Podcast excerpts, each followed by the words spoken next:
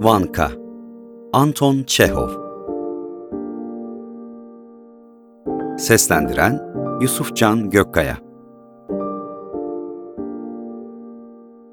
Üç ay önce kunduracı Alyohi'nin yanına çırak verilen 9 yaşındaki Vanko Yukov, Noel gecesi daha yatmamıştı.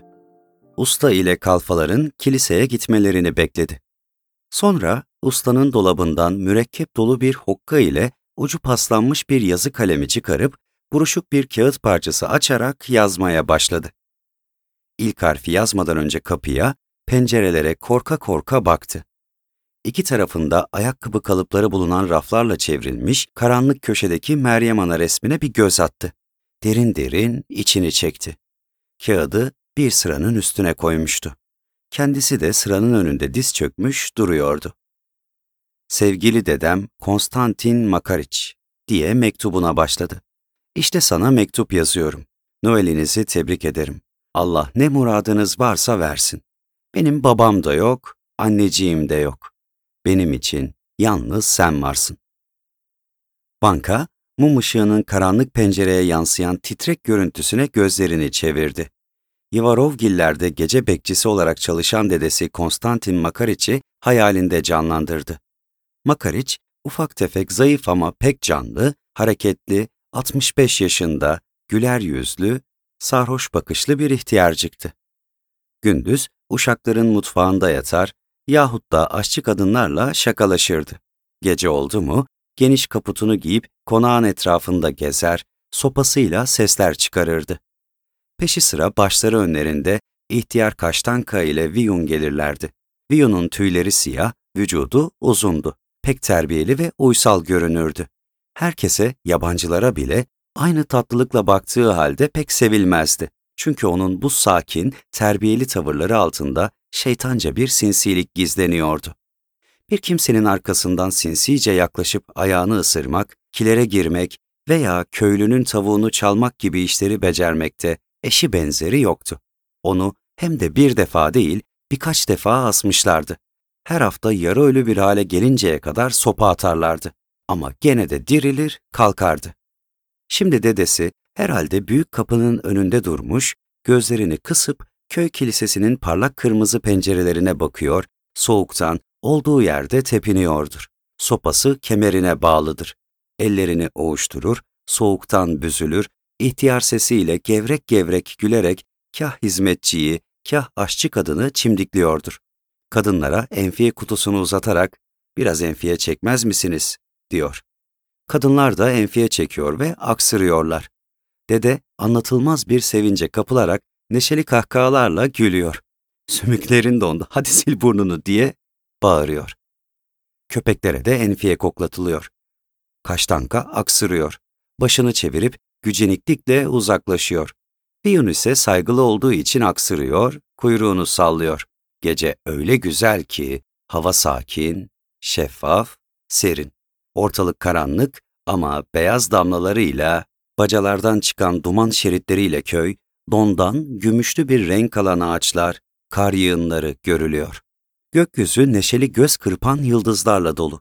Samanyolu sanki bayramdan önce karla yıkanıp silinmiş gibi pırıl pırıl pırıldıyor. Vanka içini çekti. Kalemin ucunu tekrar hokkaya daldırıp mektubuna devam etti. Dün gene sopa yedim. Dün usta beni saçlarımdan çeke çeke avluya çıkardı. Çocuklarını beşikte sallarken uyuyup kalmışım. Bunun için beni bir temiz dövdü. Geçen hafta da hanım bana tuzlu balığı temizlememi söylemişti. Ben de temizlemeye kuyruktan başladım. O da balığı aldı eline. Balığın başıyla yüzüme dürtmeye başladı. Kalfalar alay ediyorlar benimle. İçki aldırmak için meyhaneye gönderiyorlar. Ustadan salata turşusu çalmamı emrediyorlar. Usta da eline ne geçirirse onunla dövüyor beni. Sonra hiç yemek yok. Sabahleyin ekmek veriyorlar. Öğleyin bulgur lapası, akşama gene ekmek. Çayı, çorbayı kendileri tıkınıyorlar. Sofada yatmamı söylüyorlar. Bir de çocukları ağlarsa hiç uyumuyorum. Beşiği sallıyorum. Sevgili dedeciğim, Allah aşkına beni buradan eve, köye aldır. Artık dayanamayacağım. Ayağına kapanarak yalvarıyorum. Senin için ömrüm oldukça dua ederim. Beni al buradan. götür beni buradan. Yoksa öleceğim. Vanka ağzını çarpıttı. Kirli yumruğuyla gözlerini ovuşturdu, hıçkırdı. Sana tütün kıyarım, Allah'a dua ederim. Bir suç işlersem eşek sudan gelinceye kadar döv beni. Eğer orada bana iş yok diye düşünüyorsan yalvarır yakarır, kahyanın potinlerini ben boyarım. Yahut da Fetka'nın yerine çoban yamağı olurum. Sevgili dedeciğim, daha fazla dayanamayacağım. Öleceğim. Köye yürüye yürüye kaçıp gelmek istedim ama papuçlarım yok ki. Soğuktan korkuyorum. Büyüdüğüm zaman bu iyiliğini unutmam. Sana bakarım. Kimseyi sana dokundurtmam. Ölürsen ruhun için dua ederim. Pelageya anneme yaptığım gibi. Bu Moskova kocaman şehir. Evler hep bey evleri. Atlar da çok ama koyun yok. Köpekler de ısırmıyor. Çocuklar burada yıldızlara bakıp yol bulamazlar. Kimseyi kilisede ilahi söylemeye bırakmıyorlar. Bir defa bir dükkanın penceresinden balık oltası gördüm. Satıyorlar. Bu oltalarla her türlü balık tutulur. Bir tanesi öyle büyüktü ki beş batmanlık son balığı bile tutar. Sonra öyle dükkanlar gördüm ki orada tüfekler hep bey tüfekleri. Tanesi herhalde yüz rubledir. Kasaplarda yaban tavuğu da, çulluk da, tavşan da var ama tezgahtarlar onları nerede vurduklarını söylemiyorlar. Sevgili dedeciğim, beylerin evinde hediyelerle süslü Noel ağacı yapıldığı zaman bana yaldızlı ceviz al, yeşil sandığa sakla. Bayan Olga Ignatievna'dan iste. Vanka içinde. Vanka heyecanla göğüs geçirdi. Yeniden gözlerini pencereye dikti. Beylere ağaç kesmek için dedesinin ormana gittiği, beraberinde kendisini de götürdüğü zamanları hatırladı. Ne neşeli zamanlardı o zamanlar. Dede karların üzerinde gıcırtılar çıkararak önden gider, Vanka da arkasından gıcır gıcır yürürdü. Noel ağacını kesmeden önce dedesi çubuğunu içer, uzun uzun enfiye çeker, üşüyen Vanka ile alay eder. Buz tutmuş genç çamlar hareketsiz durur, hangimiz öleceğiz diye beklerlerdi. Birdenbire nereden çıktığı belli olmayan bir tavşan, ok gibi kar yığınlarının arasından geçer. Dede kendisini tutamaz. Tut, tut, tut diye bağırır. Ah seni şeytan seni! Dede kesilen ağacı bey evine çekeye çekeye götürürdü. Eve gelince de ağacı süslemek işi başlardı. Bu işle Vanka'nın en çok sevdiği insan Olga Ignatievna uğraşırdı. Vanka'nın annesi Pelageya hayattayken beylerin evinde oda hizmetçisi olarak çalıştığı zamanlar Olga Ignatievna Vanka'yı bonbon ile beslerdi. İşi gücü olmadığı için ona okumayı, yazmayı, yüze kadar saymayı, hatta kadril oynamayı bile öğretmişti.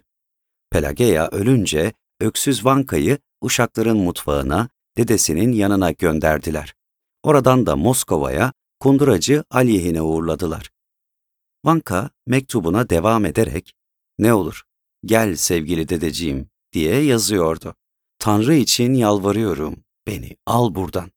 Acı bana, zavallı öksüze. Yoksa beni dövüyorlar. Çok da açım. Canım öyle sıkılıyor ki anlatamam sana. Hep ağlıyorum. Demin de usta kalıpla başıma öyle bir vurdu ki yere düştüm. Kendime zor geldim. Yandı benim hayatım. Köpekten daha beter. Alyona'ya, tek göz Yegorka'ya, bir de arabacıya selam ederim. Armoniğimi de kimseye verme. Torunun Ivon Yukov. Sevgili dedeciğim, gel. Vanka yazdığı mektubu dörde katladı. Bir gün önce bir kapıya satın aldığı zarfa koydu. Biraz düşündükten sonra kalemini mürekkebe batırdı, adresi yazdı. Köye, dedeme. Sonra biraz başını kaşıdı, düşündü, ilave etti. Konstantin Makariç'e. Bu mektubu yazmasına engel olmadıkları için memnunluk duyan Vanka, şapkasını başına geçirdi. Paltosunu giymeden gömlekle sokağa fırladı. Bir gün önce bir şey sorduğu kasabın dükkanındaki tezgahtarlar, ona mektupların posta kutularına atıldığını ve oradan sarhoş arabacı ile çın çın öten çıngıraklı troykalarla bütün dünyaya yayıldığını söylemişlerdi. Vanka ilk kutuya kadar koştu. Sonra kıymetli mektubu delikten içeri attı. Tatlı ümitler içinde yatağa giren Vanka bir saat sonra derin bir uykuya dalmıştı. Rüyasında büyük ev fırınını görüyordu. Dedesi fırının üstünde çıplak ayaklarını sallandırarak mektubu aşçı kadınlara okuyordu. Ocağın yanında Viyun dolaşıyor, kuyruğunu sallıyordu.